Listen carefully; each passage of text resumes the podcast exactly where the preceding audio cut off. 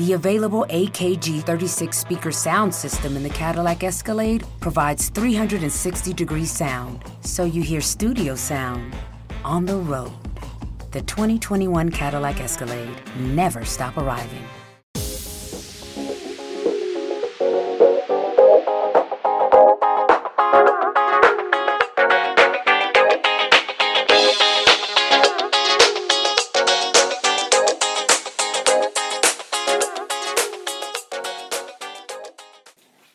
E salve a tutti ragazzi e ben ritrovati in questa nuova puntata del podcast sportivo di Insta News.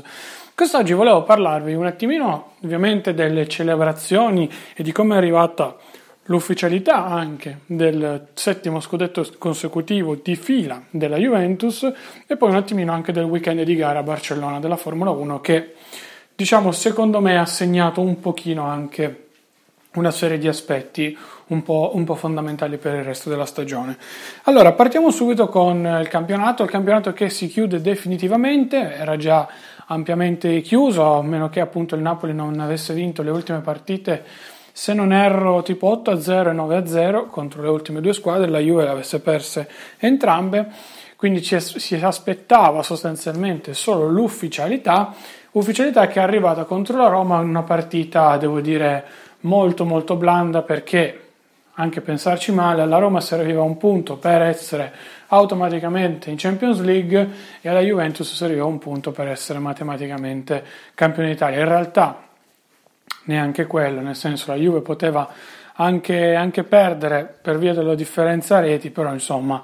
non c'era poi l'ufficialità concreta e reale. Sta di fatto che comunque la Juve ha vinto, eh, la Juve è arrivata lì molto scarica, si è visto, i giocatori hanno, non hanno affrontato al meglio la partita perché sapevano di poter fare il minimo indispensabile. Il Napoli ha fatto il suo comunque, ma è stato comunque un turno di campionato abbastanza importante perché diciamo adesso poi parleremo di tutto quello che è successo, si sono delineati un paio di aspetti un po' interessanti e secondo me da non sottovalutare. Concludendo la disamina sulla Juventus è qualcosa di straordinario, quello a cui stiamo assistendo tutti quanti, perché vincere sette scudetti di fila non è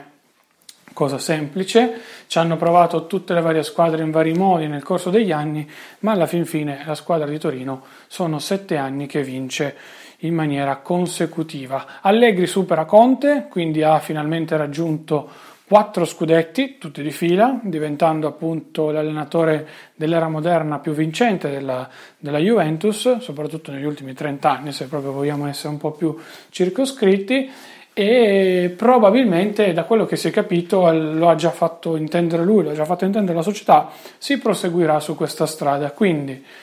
bisognerà capire un attimino la smobilitazione che ci sarà quest'estate, perché io sono convinto al 99% che la Juve cambierà moltissimo, spero verso una linea verde molto più interessante, però non credo che cambi il timone, quindi ci sarà sempre Allegri con tutta la, varie, tutta la dirigenza che abbiamo conosciuto in questi anni e eh, vedremo poi cosa, da dove si ripartirà. Credo che il punto cardine eh, di, questa, di questa nuova, se vogliamo, Juventus che verrà potrà essere, diciamo, un po' così, so che è anche brutto un po' da dire, però potrebbe essere anche Scesni. Io la vedo in questa maniera qua perché tendenzialmente dovremmo avere un ritiro da parte di Buffon, potremmo, potremmo, non è ancora assodato, ma tendenzialmente no, vedere l'ultimo anno di Barzagli a fare da chioccia a Caldara, comunque avremo sempre Benatia e Rugani, quindi tendenzialmente 5 difensori centrali con anche Chiellini li avremo tutti da far ruotare tranquillamente senza troppi problemi. Poi avremo un Licksteiner che va via, 99% Borussia Dortmund che ha fatto un'offerta molto interessante nelle ultime settimane, Asamoah che va via, verrà rimpiattato da Spinazzola sulla carta, bisognerà poi vedere cosa deciderà la, la società. E, mh, per quanto riguarda invece il terzino destro abbiamo De Sciglio e all'evenienza appunto Barzagli, nel senso probabilmente qui bisognerà lavorare un po' più su un innesto di, di qualità. Il vero faro, vi dicevo io, secondo me è la difesa con Scesni, Scesni che abbiamo già visto quest'anno ha dimostrato di essere un grandissimo portiere di altissimo livello e che potrà giocarsi finalmente le sue carte da titolarissimo anche nella prossima stagione, nonostante comunque quest'anno abbia collezionato parecchie presenze, forse anche più di quelle che lui stesso si sarebbe aspettato. La Juve ha fatto un investimento importante su di lui, siamo nell'ordine tra i 20 e i 25 milioni se non ricordo male, quindi diciamo che ha investito parecchio su un portiere che non è più iper giovane come può essere ad esempio Donnarumma, però insomma ehm, ha, il suo, ha il suo perché comunque. Non vi parlo dell'attacco perché a parte le indiscrezioni che dicono di un Higuain che va verso il Paris Saint-Germain perché la Juve non vuole diciamo, continuare a pagarlo così tanto, ha superato i 30 anni, eccetera, eccetera, e vuole rimpiazzarlo con Morata, io diciamo che non sono propriamente convinto. Sono innamorato, anch'io, quello sì, di Morata perché comunque ha dimostrato a Torino di essere un killer nelle partite quelle uno contro uno ma in campionato sono stato anch'io tra quelli che più e più volte lo ha criticato perché era inconsistente, perché andava sempre dritto come un treno, non passava il pallone non si sbloccava praticamente mai. Diciamo che avere un panchinaro di lusso al Real Madrid come lui era qualcosa di sprecato, anche perché poi è stato venduto a 80 erotti milioni di euro, quindi il Real Madrid ha fatto tanta tanta cassa con, con, Morata, però anche l'anno da titolare in Premier League non è stato dei migliori. È vero che la Premier è un campionato forse un po' più difficile, ma in realtà le difese delle squadre di Premier League, abbiamo visto anche la, difesa del Liverpool contro la Roma in Champions, sono per alcuni aspetti imbarazzanti. L'unica che quest'anno si è un pochino salvata, ma con pochino intendo distanze chilometriche rispetto alle squadre italiane è quella del City, ma perché ha trovato in Ederson un portiere formidabile, e cosa che invece lo United ad esempio non è riuscito a fare pur avendo De Gea in porta, e quindi andiamoci anche qui molto molto cauti. E, ehm, quindi diciamo che Higuain secondo me rimarrà al 99% alla Juventus anche perché si è integrato bene, la, gioca bene, la squadra si muove bene con Higuain, questo va detto un secondo attaccante presumibilmente arriverà, anche perché tendenzialmente Mandzukic potrebbe quasi con ogni probabilità salutare, si è visto che non è stata la sua annata migliore, ha ormai 32 anni, quindi potrebbe firmare l'ultimo grande contratto, non so se in MLS come ha fatto Ibra, però comunque potrebbe realmente allontanarsi da, da Torino, sebbene anche Mandzukic sia molto ben visto dai, dai suoi compagni, anzi parecchio. Il nodo centrocampo, vi dicevo, lì dove dovrebbe andare a investire la Juventus perché si è visto anche quest'anno come i limiti siano stati parecchi e non acquistare un centrocampista alla scorsa sessione di mercato, che sia invernale o estiva non importa, beh, insomma ha creato un po', un po' di grattacapi, anche perché Bentancur non l'hanno fatto giocare moltissimo, sebbene ad esempio contro il Real Madrid sia stato uno dei migliori in assoluto in campo. Uh, Matuidi si è integrato abbastanza bene, devo dire, tutto sommato, è un buon centrocampista di contenimento e anche di ripartenza. che Dira ha alternato quest'anno fasi altissime a fasi bassissime. Marchisio purtroppo è uno di quelli non pervenuti che, ahimè, dopo il grave infortunio, non dico sia cambiato completamente come giocatore, ma ecco, un po' si è perso. L'ha visto Allegri, l'abbiamo visto noi tifosi, ad esempio andare contro contro il Crotone, se non erro, la prestazione è stata abbastanza non imbarazzante, però molto molto sottotono, ecco, si limita a fare spesso solo il compitino, non so se per paura o per altro, insomma, vedremo. Quello che mi ha fatto un po' pensare, riflettere, è stato il momento in cui la settimana scorsa ha sollevato la Coppa Italia proprio Marchisio insieme a Barzagli e Licksteiner e non Buffon, che era infortunato quindi non era capitano. Buffon ha giocato la sua prima finale di Coppa Italia e l'ha vinta, non subendo gol facendo delle parate ancora qui assurde per avere l'età che ha. E appunto facendo, vedendo questo gesto, Buffon ha detto che ha voluto solo premiare chi è stato con lui in questi sette anni di successi consecutivi però io dico anche che potrebbe anche essere stato un monito, perché Licksteiner va via, le voci su Marchisi in MLS non sono poche, ehm, anche perché potrebbe andare a guadagnare parecchi parecchi soldi, però sappiamo che Marchisio è un uomo di Torino in tutti i sensi e sotto tutti i punti di vista, è una bandiera per alcuni aspetti della Juventus e non credo che voglia già andare a concludere la sua carriera. Piuttosto è vero che non ci sarà magari un prossimo rinnovo, o almeno non comunque alle cifre attuali, però io credo che Marchiso comunque alla fine la Juve per tanti motivi possa rimanere. Tutto quello che è intorno al centrocampo purtroppo è in divenire, perché la Juve secondo me dovrà fare un grande investimento lì in mezzo al campo, oltre a una punta secondaria, come detto prima, e poi di conseguenza sviluppare anche magari il settore un po' più, un po più giovane. Devo dire che però con il rientro di Caldara e Spinazzola due assenze sono già state coperte, se vogliamo. È vero che il solo De Sciglio a destra non è una garanzia, però comunque con l'alternanza ancora con Barzagli magari un piccolo innesto di prospettiva si potrebbe fare. Comunque detto questo, ho parlato tantissimo, perdonatemi, esaminando un attimino tutto il resto del, della giornata è emerso che nell'ultimo turno di campionato avremo tantissime sfide per la zona eh, Europa e per la zona retrocessione, perché il Crotone paradossalmente ha fermato la Lazio, ma si è inguagliato da solo non vincendo, perché adesso in questo momento il, Crotone è retrocesso, però sono tutti lì a due punti, quindi tendenzialmente dovrebbero vincere tutti, non si sa chi possa andare o meno in Serie B, ci sono tante tante ehm, combinazioni possibili, quindi ci sono ancora, se non erro, quattro squadre, cinque squadre comunque che sono lì che se la giocano per, per non retrocedere e non succedeva da parecchio tempo. Stessa cosa in Europa. Se l'Inter vince contro la Lazio, adesso non vorrei dire una cavolata, ma mi pare di aver visto così anche i dati, se l'Inter vince domenica contro la Lazio, la, l'Inter avrà la possibilità di, eh, di andare in, Euro, in, in, Champions League, limitando quindi la Lazio in, in Europa League. Sarebbe per alcuni aspetti immeritato per l'Inter e per alcuni aspetti meritato perché ha fatto una primissima parte di stagione incredibile, poi un po' si è ripreso, però poi abbiamo visto che ci sono stati dei cali importanti. Dall'altra parte sarebbe per la Lazio, in merito comunque alla grande stagione fatta in Europa, in campionato, in Coppa Italia e comunque anche in merito al potenziale della squadra, quindi a livello di budget, uomini e quant'altro, sarebbe secondo me una grave ingiustizia per, per la seconda squadra capitolina, perché comunque la Roma sarebbe, è già andata automaticamente in Champions. Ricordiamo quest'anno i posti sono quattro. C'è molto, c'è molto in questo ultimo turno di campionato e, e, vedremo. Ci sono già le prime sirene importanti per quanto riguarda il, il mercato che riguardano ad esempio una smobilitazione generale anche qui del Napoli che potrebbe realmente vedere finito il suo ciclo, addirittura si parla di un Sarri al Chelsea, tanto per farvi capire, io non ci credo neanche morto anche perché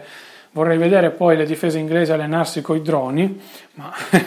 fa già ridere di per sé, però poi allo stesso tempo si parla ad esempio di un Allison in direzione Real Madrid che dopo la grandissima stagione con la Roma potrebbe addirittura già salutare. C'è anche il mondiale di mezzo, non dimentichiamo, quindi insomma vedremo un attimino, un attimino meglio.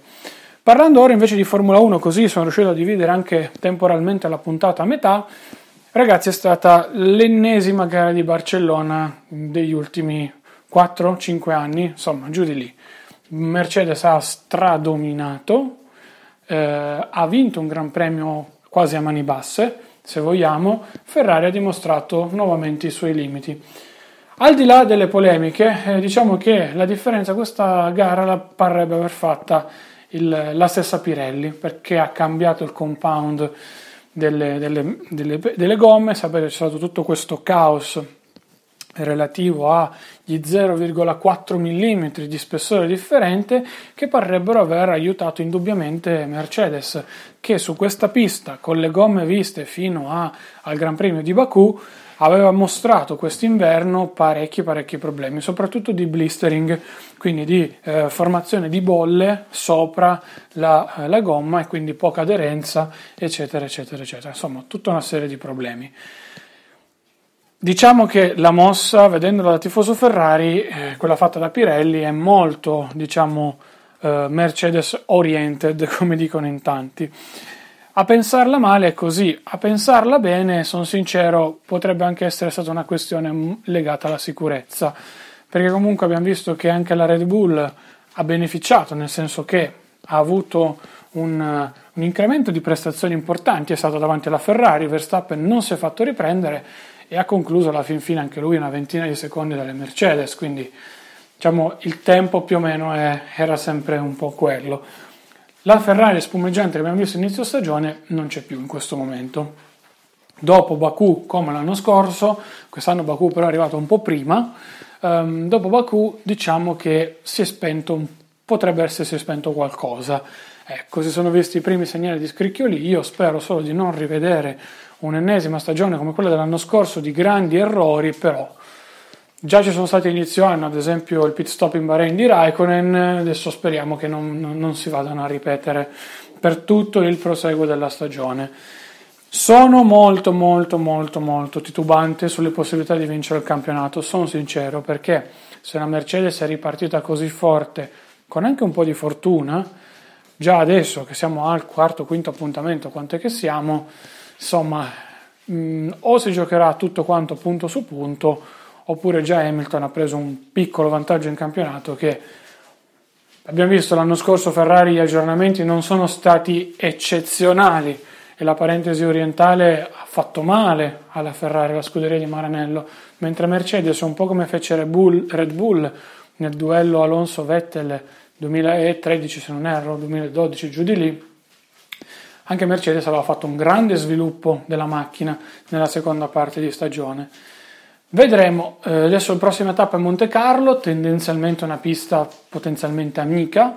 se, perché chi parte davanti sta davanti, però bisognerà vedere perché le Mercedes sono andate sempre forte, vediamo se la Ferrari avrà dimostrato che almeno in qualifica c'è, perché quest'anno abbiamo visto che la Ferrari ha fatto un grandissimo step in qualifica, arrivando sempre lì con, con la Mercedes, un decimo e uno se non erro è stato adesso il distacco più grande, forse in Australia Hamilton aveva dato un po' di paga a tutti, ma perché era proprio in un'altra dimensione in quel momento lì, però poi abbiamo visto che Bottas, Raikkonen, o meglio Bottas, Hamilton e Vettel erano quasi tutti nell'ordine di un decimo, un decimo e mezzo, insomma, non distacchi abissali, quindi la qualifica parrebbe essere stata risolta. Quello che è mancato è un po' di fortuna e in quest'ultima gara appunto uno step in più a livello della macchina. Capiremo a Monaco se sono state le fantomatiche gomme, perché se non erro adesso queste gomme utilizzate a Barcellona non verranno più utilizzate per due Gran Premi, poi verranno riprese, anche qui scelta paradossalmente strana da parte di Pirelli, Pirelli che continua a tutelarsi dicendo che è solo una questione di sicurezza e non è solamente Mercedes ad averle richieste. Magari le avrà richieste Mercedes, Force India e Williams, paradossalmente tutte e tre monoposto con motore Mercedes, ma vabbè andiamo avanti oltre, oltre le polemiche. Quello che succede comunque poi è che abbiamo sempre un Raikkonen purtroppo che è minato dalla sfiga perché ha avuto nuovamente problemi alla macchina. Io non capisco, secondo me le analogie sono troppe, ma veramente troppe. Vi ricordate Mark Webber e Sebastian Vettel nella grande era vincente di Vettel in Red Bull? Ecco, abbiamo sempre Vettel e abbiamo dall'altra parte un nuovo Mark Webber che anche lui era, tra virgolette, un po' anziano in là con l'età, ma che in questo caso corrisponde al nome di Kimi Raikkonen. Non è possibile che ogni weekend la sfiga perseguiti solo ed esclusivamente Raikkonen, dal meccanico alla pompa, al turbo, tutto, tutto. Io sempre credo, come credevo anche Red Bull, che le due macchine in realtà non siano tendenzialmente uguali perché non è possibile. C'è una delle due macchine che viene espressamente spinta di più al limite per trovare performance, informazioni, eccetera, eccetera, e questo la scuderia non lo dice perché non vuole avere tutti questi problemi. È vero che Raikkonen aveva avuto un problema già in prova, però ragazzi la situazione inizia a diventare abbastanza comica. Ecco, anche perché un Raikkonen a questo livello qui erano anni che non lo vedevamo. È vero che quando la macchina non gira, non funziona, nemmeno lui ci mette il suo come fa Vettel, questo va detto. Però allo stesso tempo, ragazzi, parliamo di un pilota che ha dimostrato di essere velocissimo in qualifica e anche un po' fortunato, ma soprattutto costante poi in gara, quando non ha avuto appunto problemi. Sommando tutte le sfighe, tendenzialmente avremo un Raikkonen più avanti di Vettel in classifica, o comunque lì lì a pochi punti l'uno dall'altro e una Mercedes che magari avrebbe avuto meno punti sia nel campionato costruttori dove ha già preso il largo di nuovo, siamo oltre 170 punti contro i 120-130 di Ferrari, ma anche magari nel mondiale piloti, chissà, magari con una vittoria di Raikkonen buttata lì in mezzo, in mezzo a queste prime gare.